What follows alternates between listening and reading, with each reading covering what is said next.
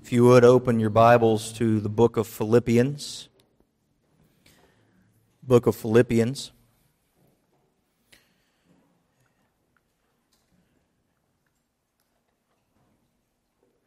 I've never sang through a mask before, so we were not 100% sure how well that would be or how easy it would be to breathe and sing and everything at the same time. So I'm thankful for a group of musicians who are able to adapt. So we'll sing another song at the conclusion. Philippians chapter number 4. We're going to begin this morning taking a look at the first 5 verses of chapter number 4. And we're going to take a look at the strength of the believer, the strength of the believer. We saw in chapter number 1 the life of the believer. We saw in chapter number 2 the mind of the believer. Chapter 3 the desire of the believer. And here in chapter 4 the strength of the believer. Look with me if you would at Philippians chapter number 4 and verse number 1. Therefore, my brethren, dearly beloved and longed for, my joy and crown. So stand fast in the Lord, my dearly beloved. I beseech Euodias and beseech Syntyche. And it depends on where you grew up, north or south. That might be Syntyche. But that they be of the same mind in the Lord.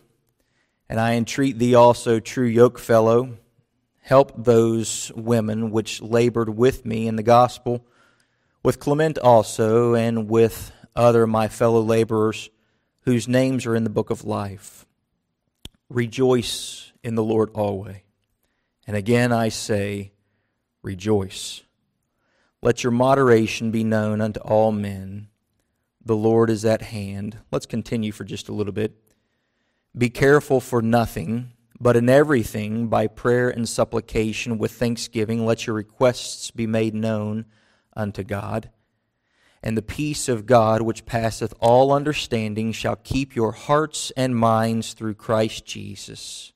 Finally, brethren, whatsoever things are true, whatsoever things are honest, whatsoever things are just, whatsoever things are pure, whatsoever things are lovely, whatsoever things are of good report, if there be any virtue, if there be any praise, think on these things.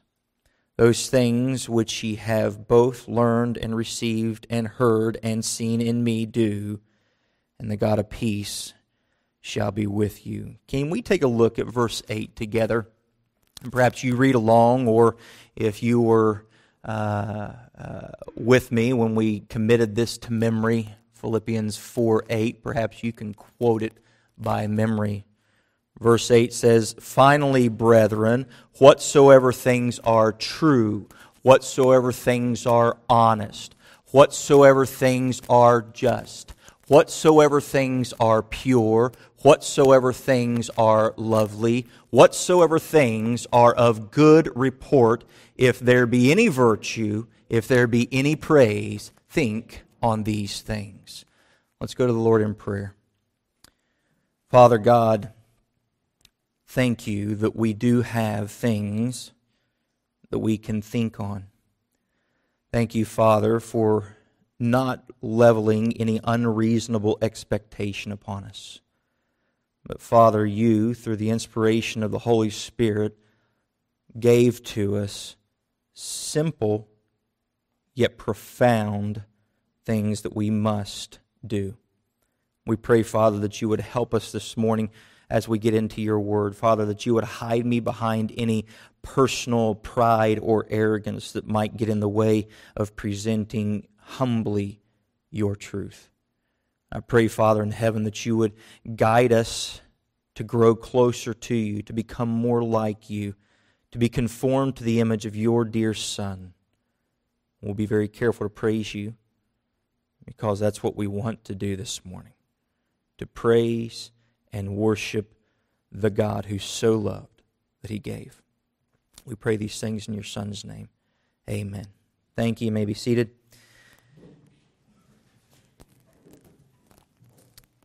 As we enter this final section of this letter from Paul, we have the reminders that while the three previous targets may be out of reach normally, and what I mean by that is chapter 1, chapter 2, chapter 3, and how the life of the believer, it was summed up in verse number 21, for me to live is Christ, and then how the mind of the believer in chapter number 2 was set forth in Philippians 2 verse 5, let this mind be in you which is also in Christ Jesus. Then in our last chapter, chapter 3, we saw the desire of the believer. We saw that spelled out for us in chapter 10, that I may know him and the power of his resurrection and the fellowship of his sufferings, being made conformable unto his death.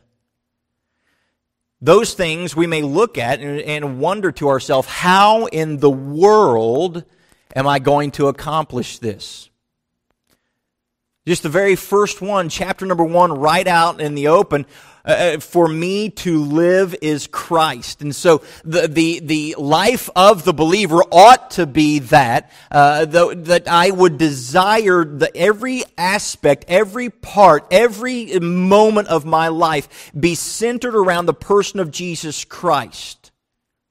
So you're telling me that we can't have hobbies, we can't have jobs, we can't go... I did not say that. But let those things be wrapped around the person of Jesus Christ. If I enjoy golf, let me do it to the glory of God. I can do that. But guess what? I really don't enjoy golf. So that's an easy one for me to pass up. But there are certain things that I do enjoy. I enjoy working with my hands. I enjoy spending time with my family. I enjoy wrestling around with my children. I love those things. And so what I do is my entire life needs to be wrapped around the person of Jesus Christ. So as I husband, as I father, I do this. And some may say, well, that's impossible. You're right. Chapter number 2 then gives to us not the life of the believer, but the mind of the believer. Let this mind be in you, which was also in Christ Jesus, who thought it not robbery to be equal with God, but made himself of no reputation. He was a humble individual, and he put others first all the time.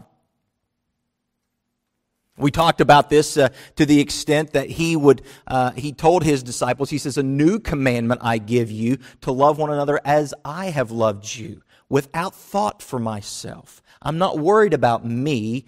I'm doing this for you.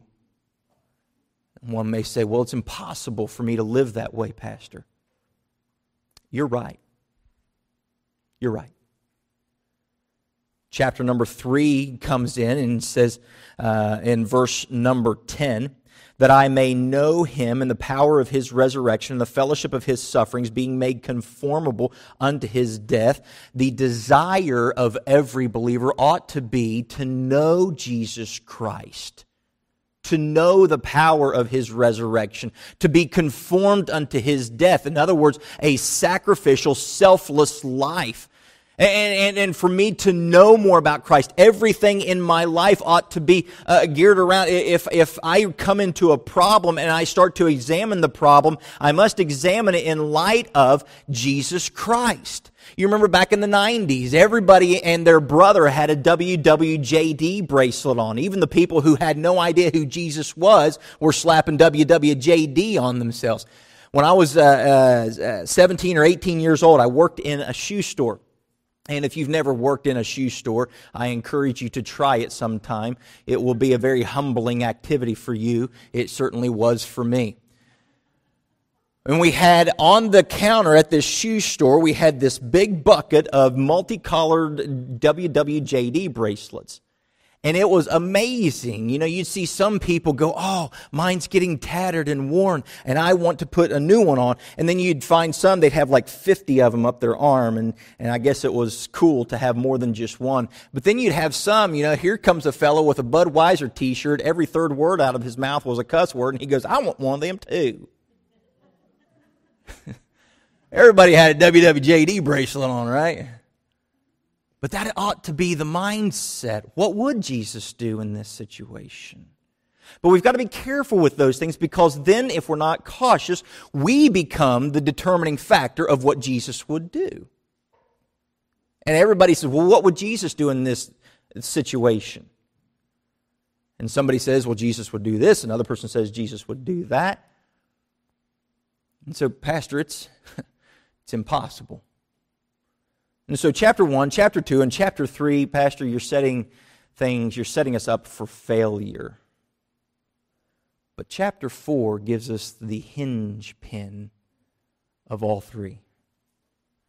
I want you to take a look with me at verse 13, because this is the key verse of chapter number 4. Notice what he says, I can do all things through Christ, which strengthens me. Do you see that? It is impossible for me in my natural condition to desire Him. It is impossible for me to have the mind of Christ in my natural state. It is impossible for me to have my entire life living for Him in my natural condition. But with Christ, now I can. And this is the direction that we want to focus as we enter into chapter number 4, because it takes away all of the concerns. It takes away all the arguments. It takes away all the issues. Well, I can't do that, Pastor. You're right. You can't, but He can through you. Now we come to the first few verses of chapter number 4. You see, the truth is that we who are born again, blood-bought, born-again Christians are indwelt and empowered by the Holy Spirit of God. That's the truth of Scripture. And so if I'm not cautious, even though the Holy Spirit of God is empowering me to accomplish whatever is set before me by God, as we examine this passage, let us be reminded that it is God who works in you, and we must work it out. If I say I cannot work it out, that is to say He is not working in. We got to be careful with this. Because if you would remember, if you go back to chapter number 2, we talked about this when we were in chapter 2. He says in verse number 12, wherefore, my beloved, as ye have always obeyed, not as in my presence only, but now much more in my absence, work out your own salvation with fear and trembling, for it is God which worketh in you, both to will and to do of His good pleasure. If God is working in us, and I can do all things through Christ, which strengthens me, then I can work it out.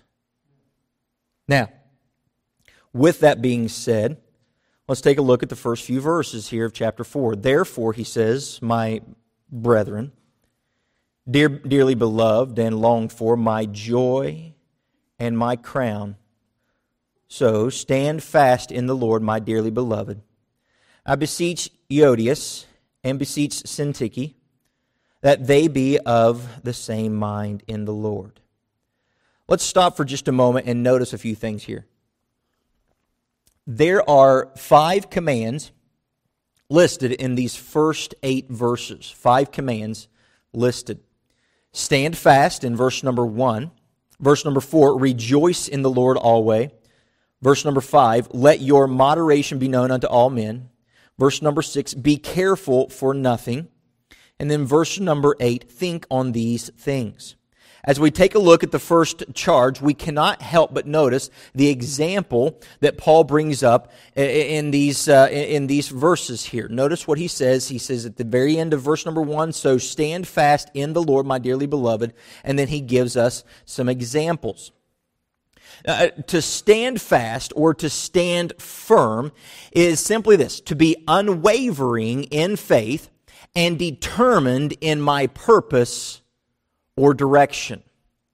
This is what it means to stand fast. And what the Apostle Paul is saying is not to be unmovable in everything that you like, dislike, don't want to do, do want to do. What he is saying is to stand fast. And he gives to us where we are to stand fast. Notice what he says.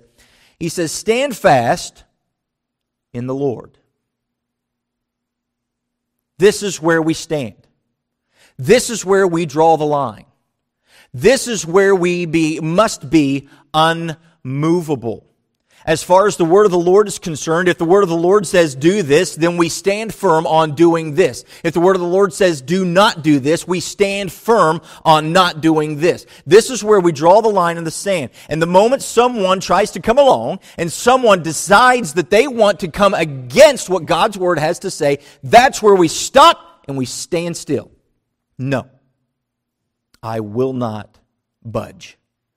You'll notice the Apostle Paul also says in the book of Ephesians, in talking about putting on the whole armor of God, that ye may be able to stand against the wiles of the devil. Why? Because we don't wrestle with flesh and blood. We wrestle with something else. Catch what is being told to us here. He says, I want you to stand fast, not on a group, not on your specific parties, not on your traditions, not on your specific wants and likes and dislikes, but in the Lord. Go to Ephesians chapter 4 with me, if you would. Book right before this one. Ephesians chapter 4, and let's take a look that the only way to stand firm is to mature. Notice what he says in Ephesians chapter 4. Look at verse 14 with me. That we be henceforth no more children, tossed to and fro and carried about with every wind of doctrine by the sleight of men and cunning craftiness, whereby they lie in wait to deceive, but speaking the truth in love, may grow up into him in all things, which is the head, even Christ. Maturity to the Christian means simply this: growing more and more into the image of Jesus Christ. That is maturity.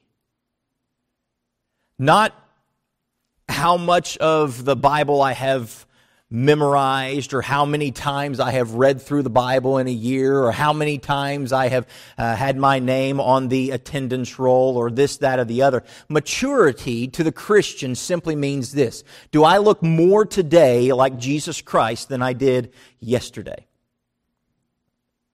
That's the question that we must ask ourselves. Not, do I look better than the person across the street? Certainly not, have I attained the same level as brother so-and-so, sister so-and-so. No. Do I look more like Jesus? This is where our focus must lie. You see, the immature, they bounce between ideas. Maturity brings settlement. The immature will vacillate between, well, I like this liberty. I think you can't do that. I think you can do this, but I don't want to do that. Well, I think we need to be over here. Well, you know what? This preacher says this. Well, that preacher says that over there. Well, wait a minute. This church does this. Well, wait a minute. That church, you see, back and forth, back and forth, back and forth, back and forth. Well, I got my feelings hurt by this one over here, so I'm going to go over here, and hopefully they won't do the same thing. Well, they just did the same thing, so I'm going back to the original spot. And but maturity says, I just want to be like Jesus. And so I can listen to that guy, and I can listen to that guy. But I want to be like Jesus. Not like that guy. And certainly not like this guy. And I definitely don't want to be like that one. By standing in Christ, we grow spiritually mature. If you were to flip over to Colossians, the book right after Philippians here. Colossians chapter number 2. Notice in verse number 6, if you would, please. As ye have therefore received Christ Jesus the Lord, so walk ye in him, rooted and built up in him, and established in the faith as ye have been taught, abounding therein with thanksgiving. Beware lest any man spoil you through philosophy and vain deceit, after the tradition of men, after the rudiments of the world, and not after Christ. For in him dwelleth all the fullness of the Godhead bodily. And ye are complete in him, which is the head of all principality and power. By standing in Christ, we do grow spiritually. That's the only way. Not by standing in what some person says or what some group decides or what somebody else thinks, but by standing in him. You'll notice back here in Philippians again, in verse number 2, he says, I beseech Euodias and beseech Syntyche, that they be of the same mind in the Lord. Notice what he says there about being in the same mind. Now, many believe Paul to be a sexist, and I don't believe that could be anywhere close to the truth of Scripture. Paul actually affirms women very highly, holds them in very high esteem. The Word of God itself does this. If you were to go back to Romans chapter 16, let's look at Romans chapter 16 for an example. And while you're turning to Romans chapter 16, I want you to think for a moment when Paul's talking to Timothy about the way he had people investing in him. What does he reference? He says, how you were taught by your mother and your grandmother. He even, Scripture gives to these two women their names, lays them out for all of history to be able to read and notice. And what does he say about the father? He was a Greek. That's what you want to be remembered for, right? Well, he had a godly mother by the name of... he had a dad too. Whoa. But look at Romans chapter 16 with me. Look at verses 1 through 4. This is Paul. He's giving his greetings. He says, I commend unto you Phoebe, our sister, which is the servant of the church, which is at Cenchrea, that ye receive her in the Lord as becometh saints, and that ye assist her in whatsoever business she hath need of you. For she hath been a succorer of many, and of myself also, or comfort. Greet Priscilla and Aquila, my helpers in Christ Jesus, who have for my life laid down their own necks, unto whom not only I gave thanks, but also all the churches of the Gentiles. Drop down to verse number 6.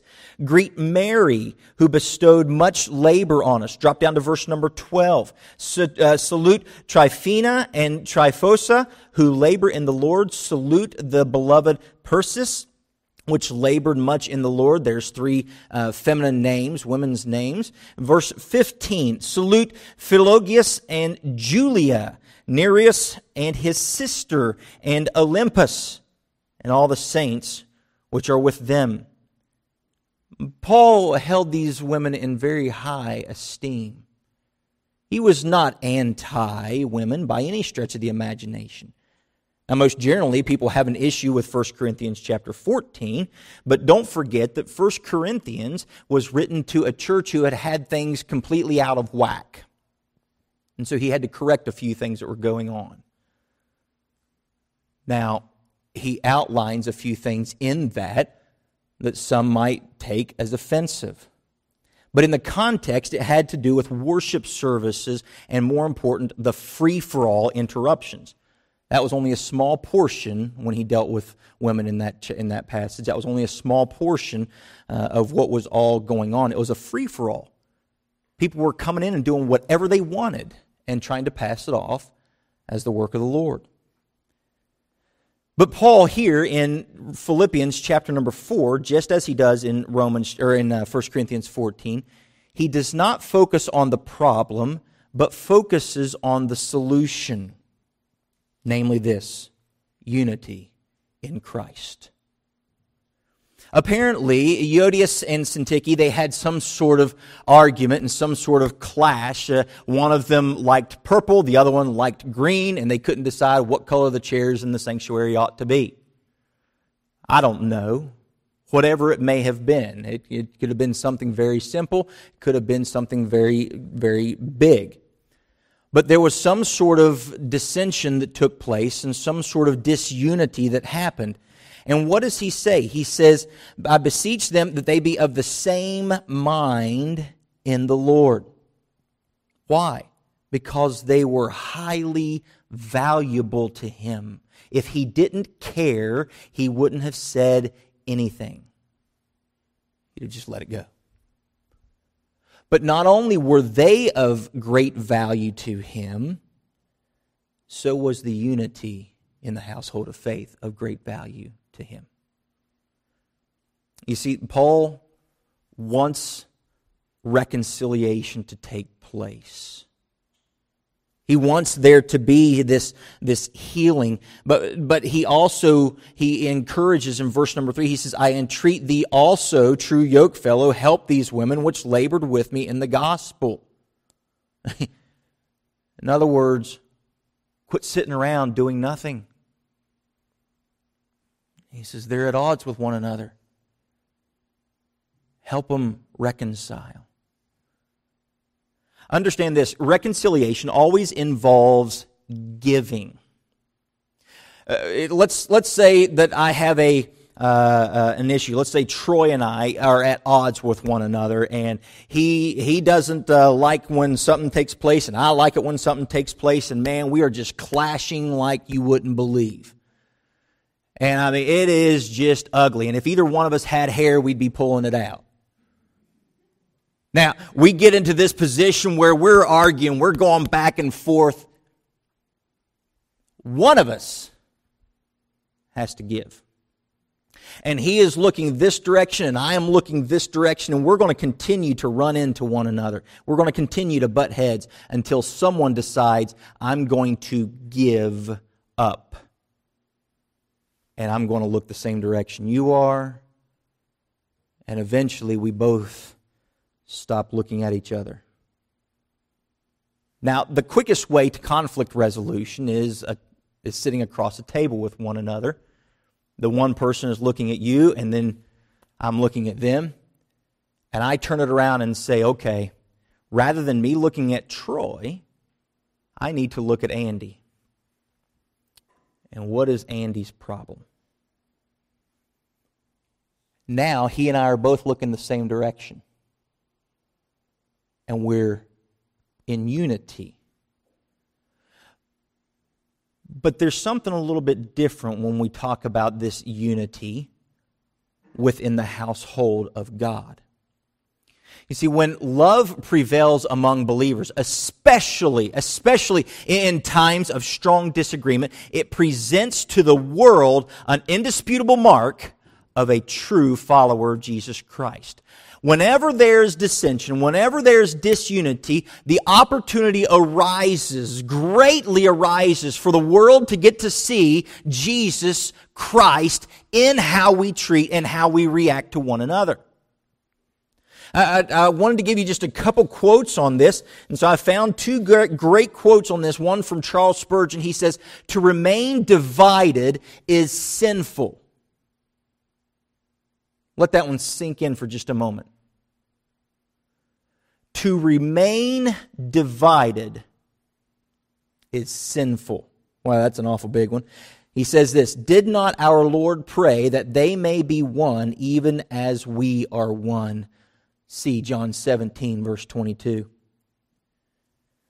Now, a chorus of ecumenical voices, he says, keep harping the unity tune. What they are saying is Christians of all doctrinal shades and beliefs must come together in one visible organization. Regardless, unite. But such teaching is false, reckless, and dangerous. Truth alone must determine our alignments. Truth comes before unity. Unity without truth is hazardous. And our Lord's Prayer in John chapter 17, we must read it in its full context. Verse 17 of chapter 17 of the book of John says, "Sanctify them through thy truth. Thy word is truth." Only those sanctified through the word of God can be one in Christ. To teach otherwise is to betray the gospel. Now, some may say, well, you know, people can be united. Listen, just being in union does not mean you are united. And if someone disagrees with that, try tying two cats together at the tail, hang them over a clothesline and see what happens. They're in union, but they ain't united. A.W. Tozer, in his work, The Pursuit of God, says this: "Has it ever occurred to you that 100 pianos, all tuned to the same fork, are automatically tuned to one another? They are of one accord by being tuned, not to each other, but to another standard to which each one must individually bow. So 100 worshipers meeting together, each one looking to Christ, are in heart nearer to each other than they could possibly be were they to become united and turn their eyes away from God to strive for closer fellowship." Let's see if I can say it this way.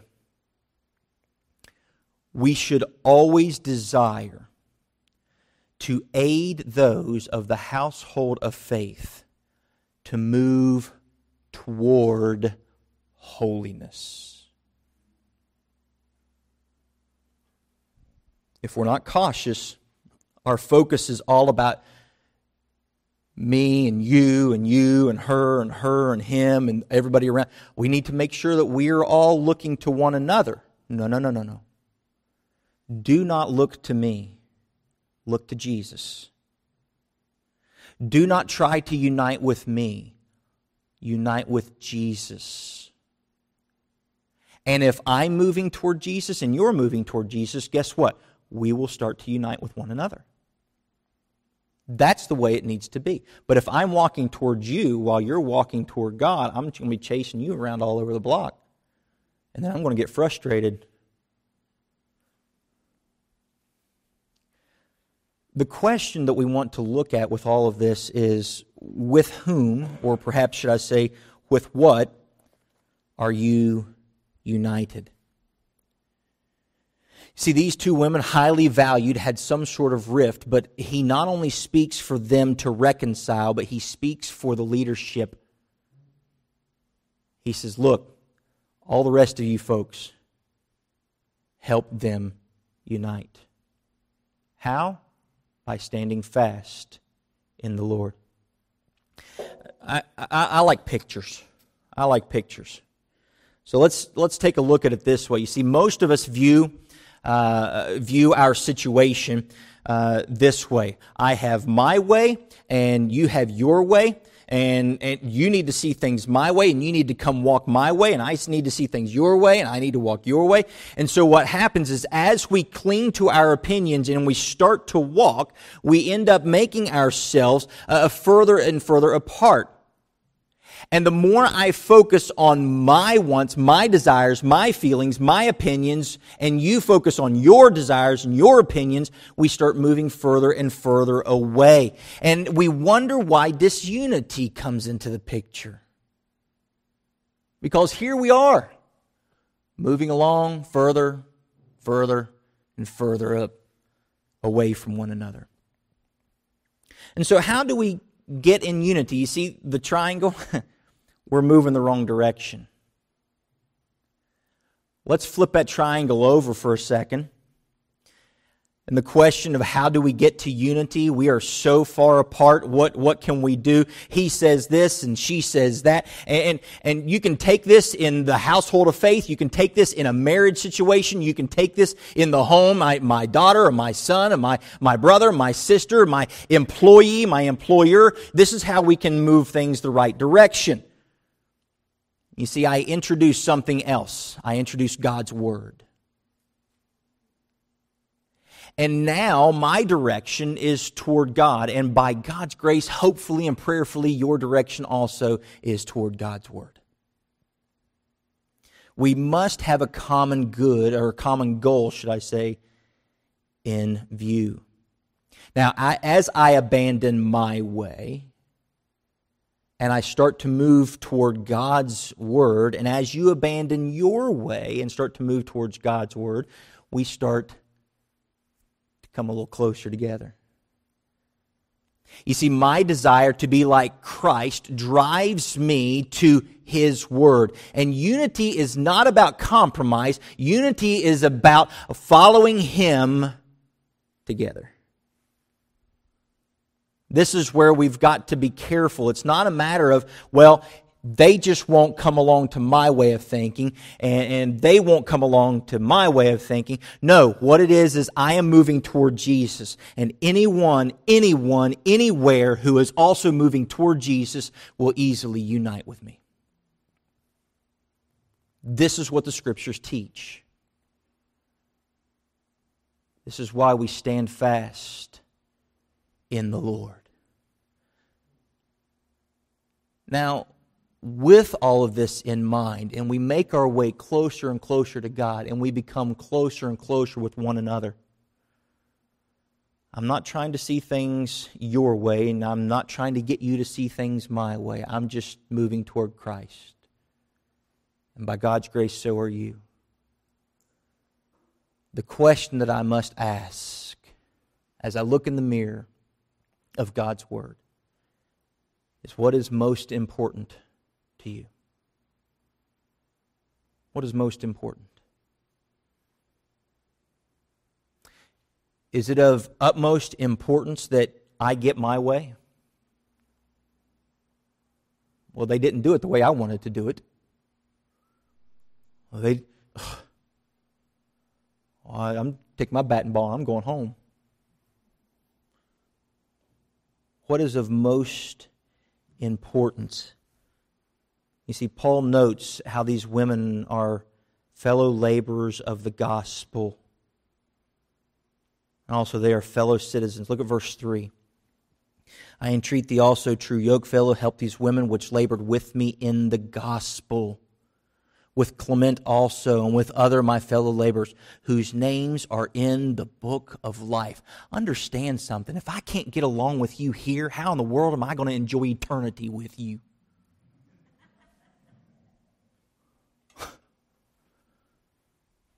He says, these are godly women whose names are written in the book of life. Help them unite in Christ.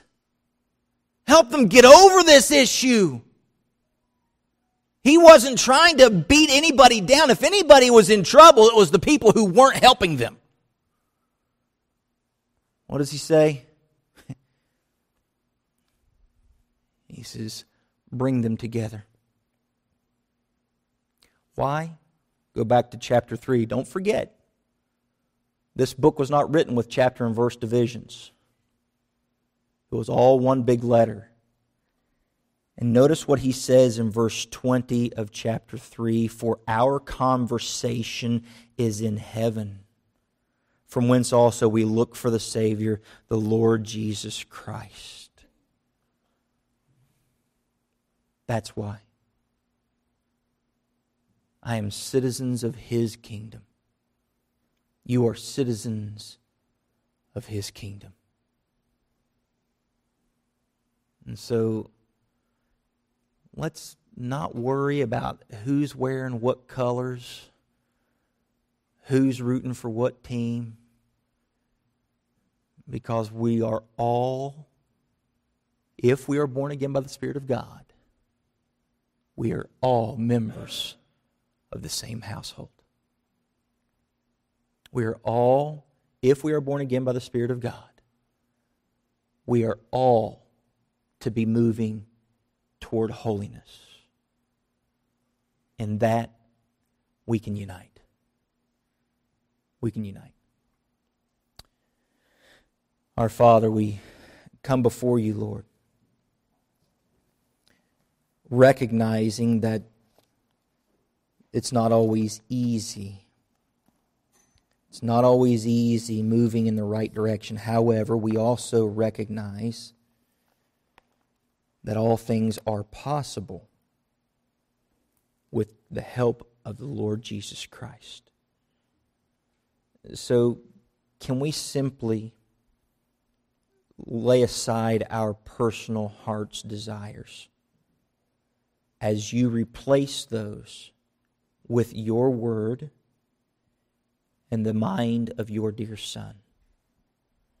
Help us, Father, to give up self and embrace Jesus Christ.